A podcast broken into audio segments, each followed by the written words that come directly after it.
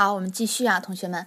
那其实对于这小岗总理传递党和政府温暖的使者，他的他做了哪些事儿，让我们老百姓这样的啊，把他评选为我们的好人三六五呢？我们一同来感受一下。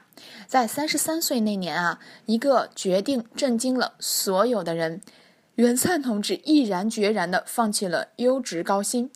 来到芙蓉北街街道金泰路社区，当上了一名基层的小巷总理。作为长沙最大社区的书记主任，他默默坚守在金泰路社区最基层的岗位上，用坚毅和激情温暖着身边一个个人，感动着一条条街巷。他开创了金泰路社区的“同城一台车，同聚一个团，同游一座城，同饮”。一碗汤的工作特色。二零一四年十月，袁灿荣登中国好人榜。小巷总理袁灿因为母亲是村委会干部的缘故啊，从小就耳濡目染，从小就对基层工作充满着热情。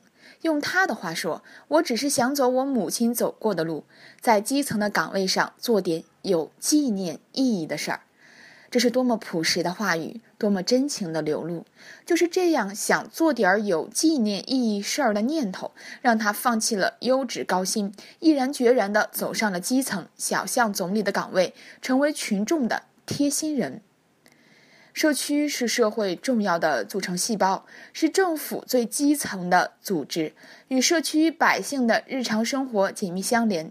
因此，社区是否美满，不仅关乎百姓是否美满，还关乎我们社会是否美满；社区是否和谐，不仅关乎百姓是否和谐，还关注乎着我们社会是否和谐。可以说啊，社区是我们政府部门的一个窗口，在确保社区生活。啊，老百姓的生活都非常幸福、美满、和谐等方面，它发挥着重要的作用。从中不难看出小巷总理的作用和地位了。那在这里啊，我也提示同学们，如果在来一年你报考了我们的社区工作者这样一个职务，又或者是报考着一些街道办的基层工作岗位，大家也可以参考一下小巷总理他的一些做法是如何做到了群众的心窝子上。好，那我们继续来看啊。那这些年呢，我们的小巷总理袁灿用自己的真诚啊，用自己的坚毅，用自己的执着，全心全意的为社区居民服务，为社区居民排忧解难，想社区居民之所想，急社区居民之所急，成为了小区居民的贴心人，也赢得了居民的信任和认可。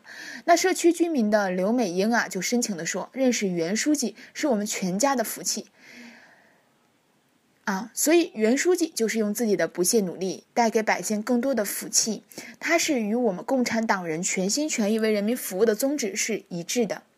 社区工作平凡而琐碎，做好社区工作靠的就是对百姓高度的负责，靠的就是感受百姓的冷暖，靠的就是工作的一丝不苟、兢兢业业、无私奉献。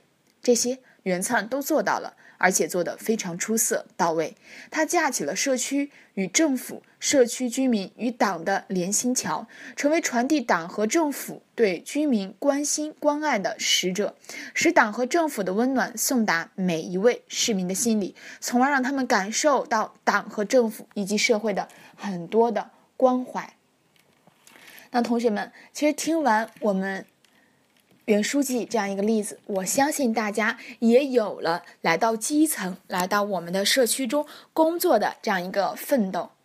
那其实，在这个环节中，我们就看到了，在敬业奉献中，我们的好书记袁灿真的是很不容易。那在这个过程，大家都说，那我们已经有了一些好书记呀，对吧？啊，扶贫也是好书记赵文强。那我们还有没有？比方说，老师，我要是报考的是政法干警啊，我怎么办？我有没有最美的一些警察可以去看？好，真的有。我们的最美警察也评选了很多位，在这里给大家分享三位。第一个是好民警王玉学同志，风雨二十五年，舍少家，为大家诠释了一线民警的光辉形象。贵州基层的民警王玉学从警二十五年，追逃犯、抓凶手。打黑除恶，用钢铁般的意志战斗在公安战线上，用火一样的热情去温暖求助群众的心。在出警抓捕危险的同时，他总是冲在最前面。面对群众的纠纷，他千方百计地解决问题，力争让群众苦着脸进来，笑着离开，甚至一多年的马拉松式的调解、耐心处理。他干了一辈子，爱了一辈子，平凡了一辈子，奉献了一辈子。他用平凡短暂的一生，诠释了一名基层民警对党和人民的无限忠诚。二零一四年十月，王玉雪荣登中国好人榜。那还有一位人物是好交警黄涛，十八年奋斗在一平方公里的战场上，指尖上打造了智慧交通。四十一岁的黄涛从警十八年了，常年奋斗在公安交警的第一线。他的战场仅一平方公里，辖区一千米的道路纵深不足千米，每天的车流量却达二十五万辆。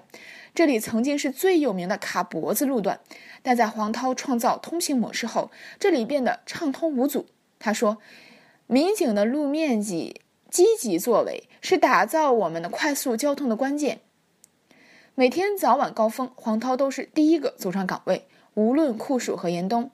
现在他还开通了微信公众账号，运用新媒体开展网上交通服务，被网友赞为指尖上的智慧交通。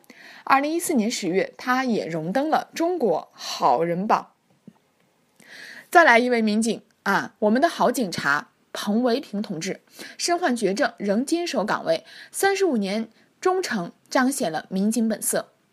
他就是领导口中兢兢业业、埋头苦干的实干家，也是同事眼中的贴心人。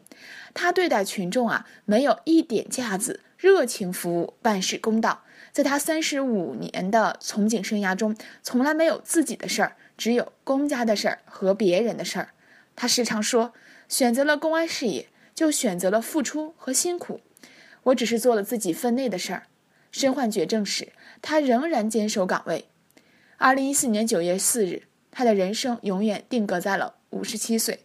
他就是甘肃金昌公安局原副调研员彭维平。在二零一四年十月，彭维平同志也荣登了中国好人榜。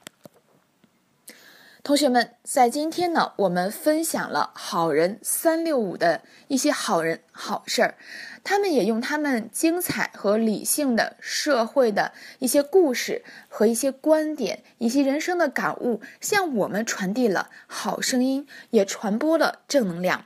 我非常希望我们同学们可以在他们的身上真正的看到日后我们应该如何去做，如何去围观，如何去做人。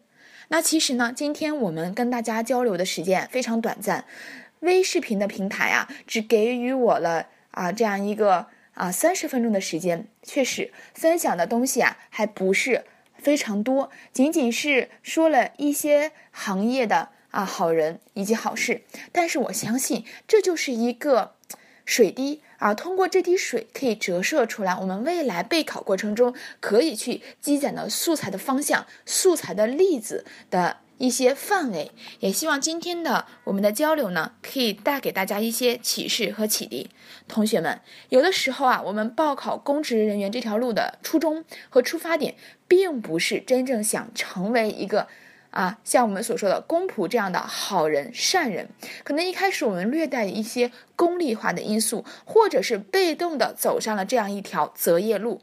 但是我相信，如果在备考过程中，我们每天都可以积蓄一些像这样的好人好事的正能量，可以给予自己坚持下来的这样一个持续的不竭的动力，我相信，慢慢的。我们会看清我们为什么选择这条路，我们也会不会忘掉我们的初心。即便走上了工作岗位，我们也能秉持着最初选择这份工作的那份、那份力量、那份坚毅、那份执着、那份感动。啊，希望今天我们的这样一个交流可以带给大家这些。这就是我今天分享啊，我们的好人三六五的初衷，也希望在今天的这个课程中呢，可以给大家带来一些感动啊。其实这就是我的一些心意吧。